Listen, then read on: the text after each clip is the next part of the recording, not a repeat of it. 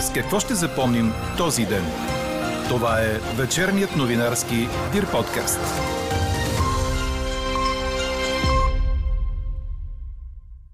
До дебела носеща стена или до голяма колона – това са най-адекватните места, на които при силен земен трус е добре човек да застане.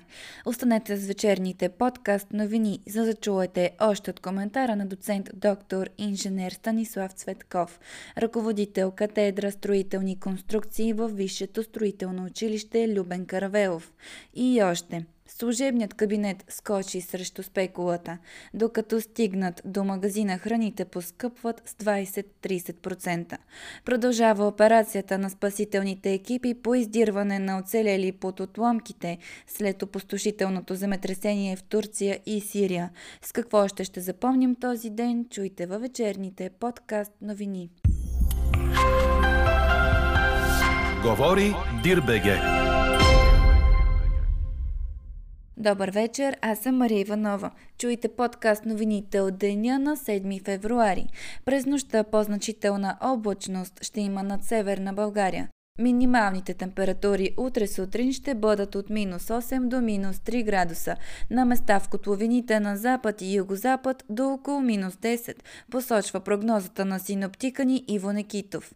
А от Института по метеорология и хидрология обявиха жълт код, като предупреждение за ниски температури в почти всички области в страната, с изключение на Кърджели, Хасково и Ямбол. Заставането под рамката на вратата или под маса, което е и широко разпространено схващане за реакция при земетресение, не са най-удачните варианти. По-скоро трябва да се застане до дебела носеща стена или до голяма колона. Това коментира за вечерните подкаст новини доцент доктор инженер Станислав Цветков, ръководител катедра строителни конструкции във Висшето строително училище Любен Каравелов. Дали сградите ново или старо строителство са по-сигурни е трудно да се каже, тъй като при така наречените нови има и европейски изисквания за контрол.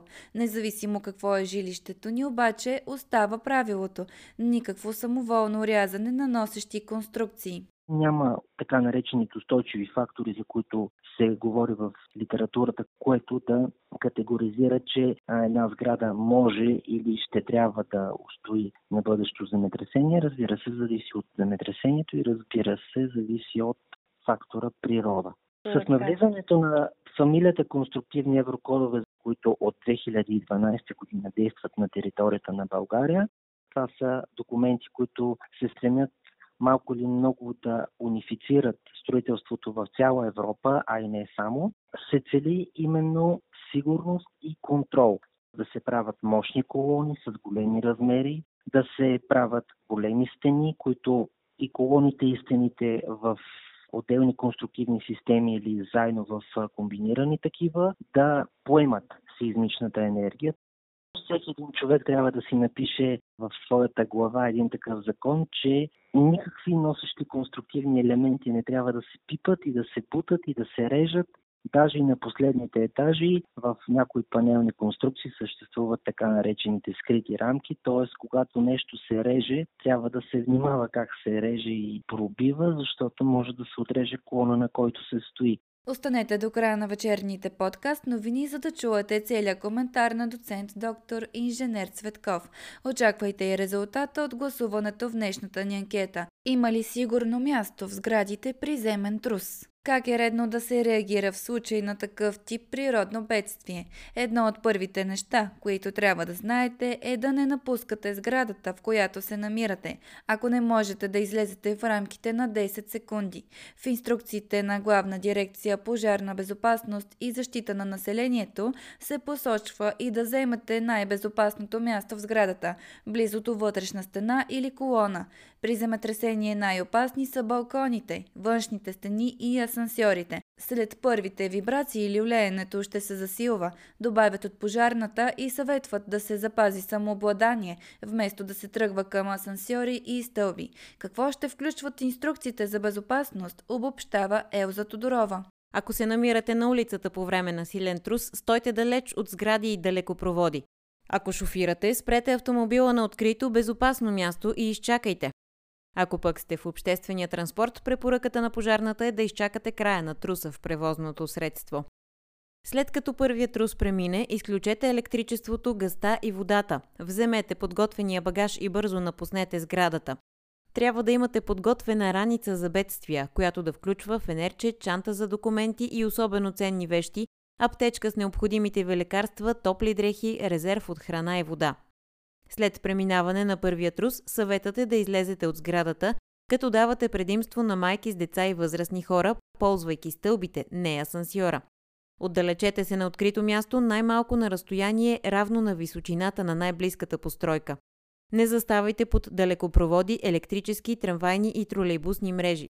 Окажете първа помощ, ако около вас има пострадали. Обозначете местата, на които има затрупани хора и помогнете, ако това е възможно. Следете информациите, които ще се излъчват по средствата за масова информация. След земетресението може да се върнете в сградата само ако е основно проверена за повреди. Друг съвет е да не претоварвате телефонните линии. Достатъчно е кратко съобщение до близък, че сте добре. В подобни ситуации е разумно предварително да сте определили лице за връзка между членовете на семейството, което е извън вашия регион.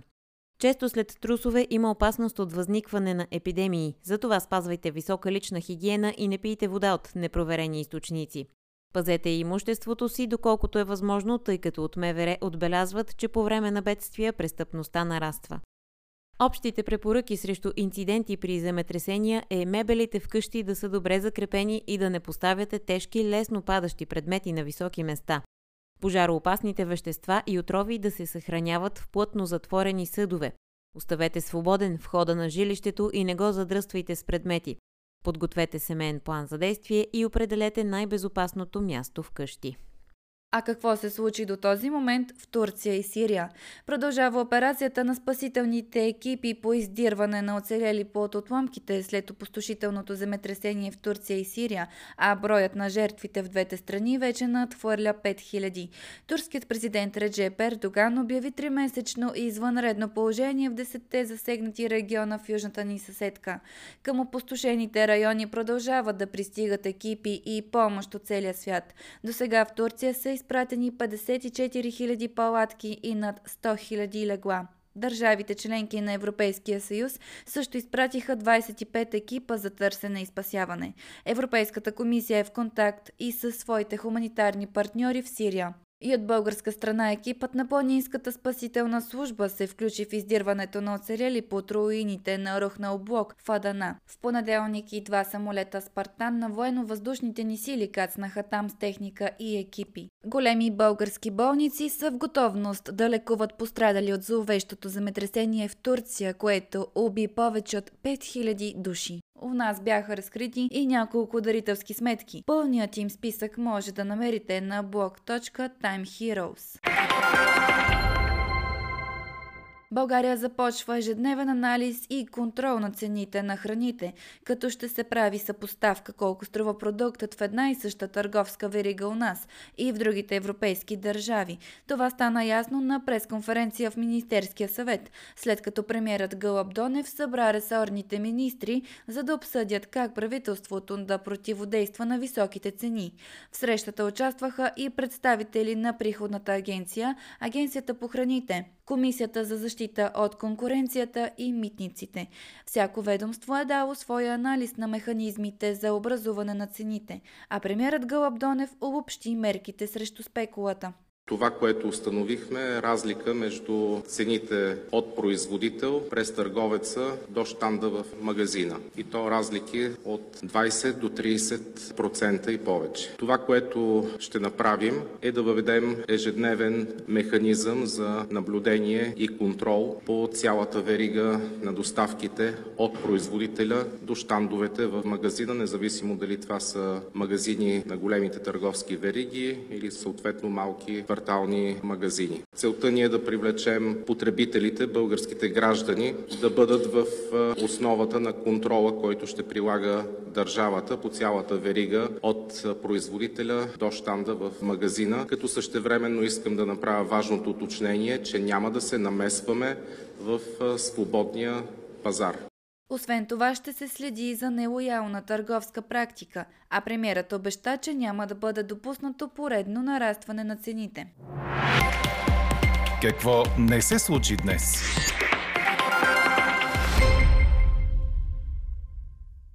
От БСП отрекоха смяната на делегати по време на Конгреса на левицата. Вместо това те уточниха, че ръководството на партията няма право на такива. Това могат да правят само единствено общинските и районни конференции на местните структури при спазване на устава. От всичките над 950 делегати на 50-я конгрес промени е направила само Видинската партийна организация, където цялото ръководство напусна партията преди предходните парламентарни избори бяха избрани нови делегати на тяхно място. В най-скоро време Християн Пендиков, който вчера бе изписан от Военно-медицинската академия, ще получи българско гражданство, обяви служебният външен министр Николай Милков. Министерството на външните работи ще предостави на Пендиков временно жилище, докато пребивава в страната ни.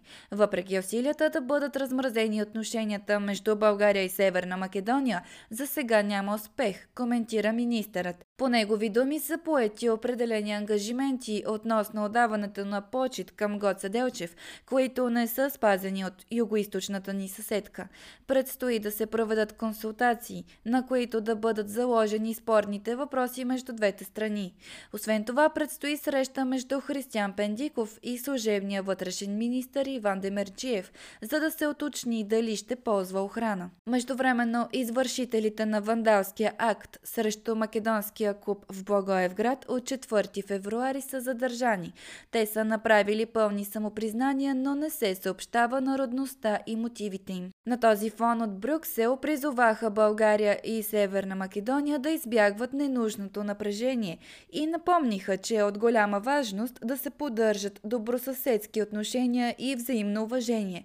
От Европейската комисия уточниха, че следят много внимателно развитието на събитията, свързани с отношенията между двете страни, но не искат да коментират текущи разследвания или съдебни производства, визирайки напрежението по границата през уикенда.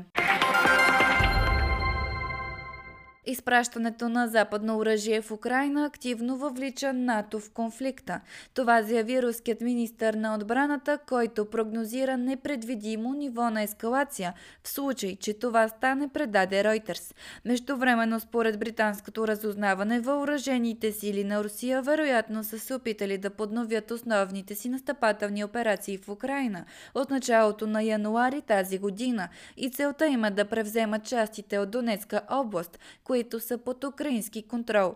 Според тях, руското военно командване е принудено да изготвя, цитирам, нереалистични планове заради политически и професионален натиск.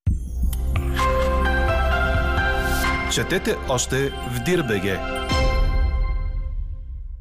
Световният шампион по шахмат Магнус Карлсен взе отношение около горещата тема в световния спорт. Дали да се позволи участието на спортисти от Русия и Беларус на Олимпийските игри в Париж до година. Към момента официално решение все още няма, но от МОК дадоха сигнали, че няма да има забрана. Плановете са руснаци и беларуси да могат да се състезават, но само ако не подкрепят войната срещу Украина, както и да бъдат под неутрален флаг. Това пък доведе до заплахи за бойкот на игрите от поне 15 държави.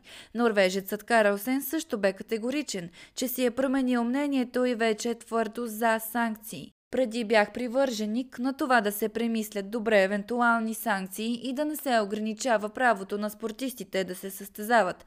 Постепенно обаче осъзнах, че това не е правилно. Тази война продължава вече почти една година и съм все по-убеден, че руснаци и белоруси трябва да бъдат изхвърлени от световния спорт и Олимпийските игри, коментира Магнус Карлсен.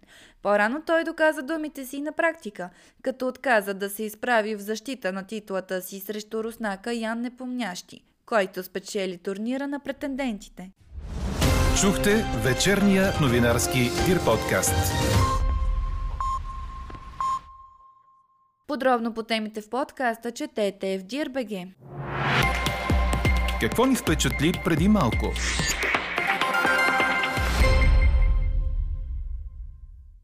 Куче на име Боби бе регистриран от рекордите на Гинес като най-възрастното в историята съобщи Sky News.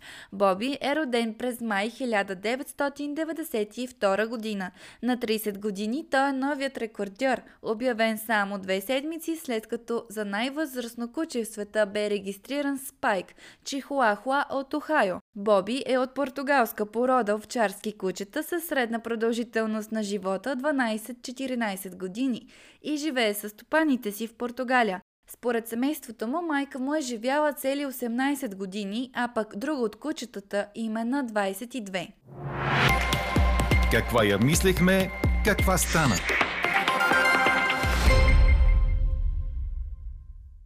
Има ли сигурно място в сградите при земен трус, ви питахме днес. Превес от над 80% има отговорът не доцент доктор инженер Станислав Цветков, ръководител катедра строителни конструкции във Висшето строително училище Любен Каравелов също казва, че няма така наречените устойчиви фактори, за които се говори в литературата, които да категоризират една сграда като абсолютно устойчива на бъдещо земетресение. И все пак има някои фактори, които трябва да се вземат предвид относно безопасността на хората. С него разговаря Елза Тодорова. Има ли сигурно място в сградите при земен трус? Това е въпрос, който задаваме към нашите слушатели и читатели. Повечето от тях смятат, че няма такова място. Широко така насаждано мнение е, че заставането под касите на вратите или заставането под маса, кухненска или някакъв друг вид е безопасно и сигурно място. Напротив, Установено е с течение на годините, че така наречения диагонален или хиксообразен натиск, който стената поема, може да предизвика нейното разцепване и разрушение. Същото нещо е и заставането под маса, разбира се.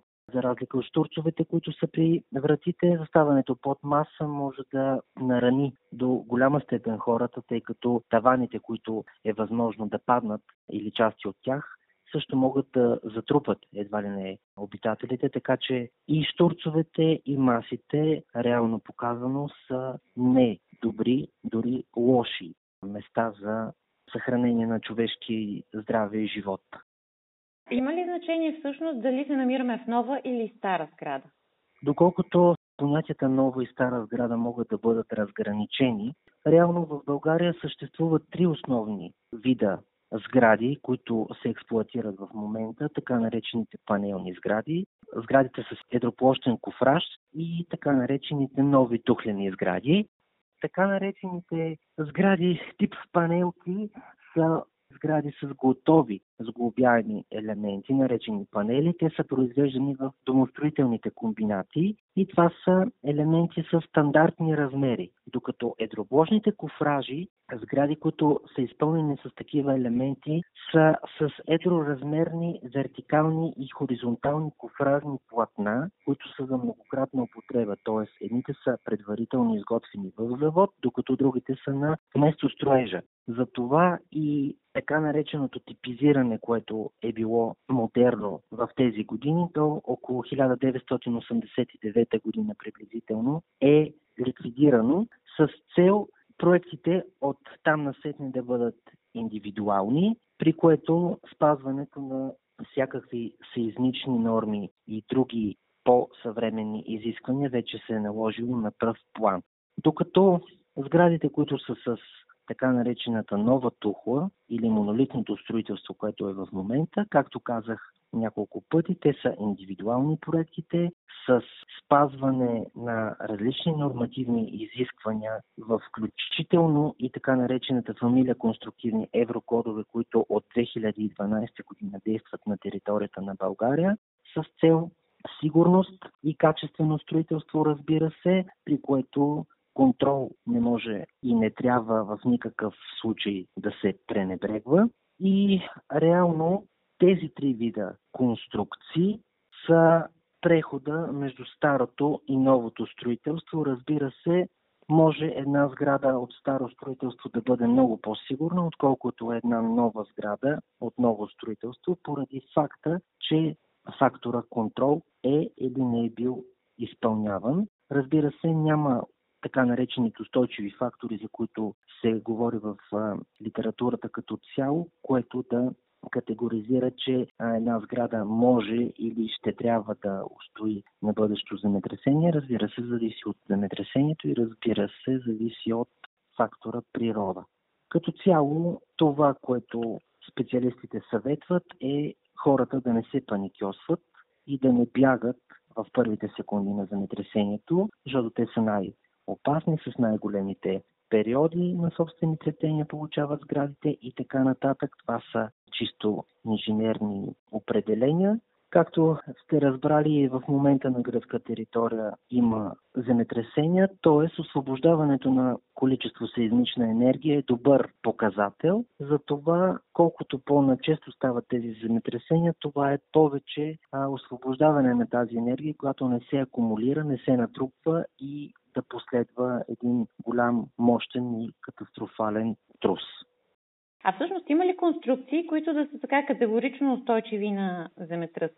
С навлизането на фамилията конструктивни еврокодове, за които споменах, това са документи, които се стремят малко или много да унифицират строителството в цяла Европа, а и не само, се цели именно това сигурност и контрол. Т.е. да се правят мощни колони с големи размери, да се правят големи стени, които и колоните и стените в отделни конструктивни системи или заедно в комбинирани такива, да поемат сеизмичната енергия, т.е. под формата на ротации, транслации да погасяват вибрациите, така че заставайки до дебела носеща стена или до голяма колона, може би е най-правилният вариант, отколкото хората да застават под нещата, за които споменахме в началото на вашето интервю.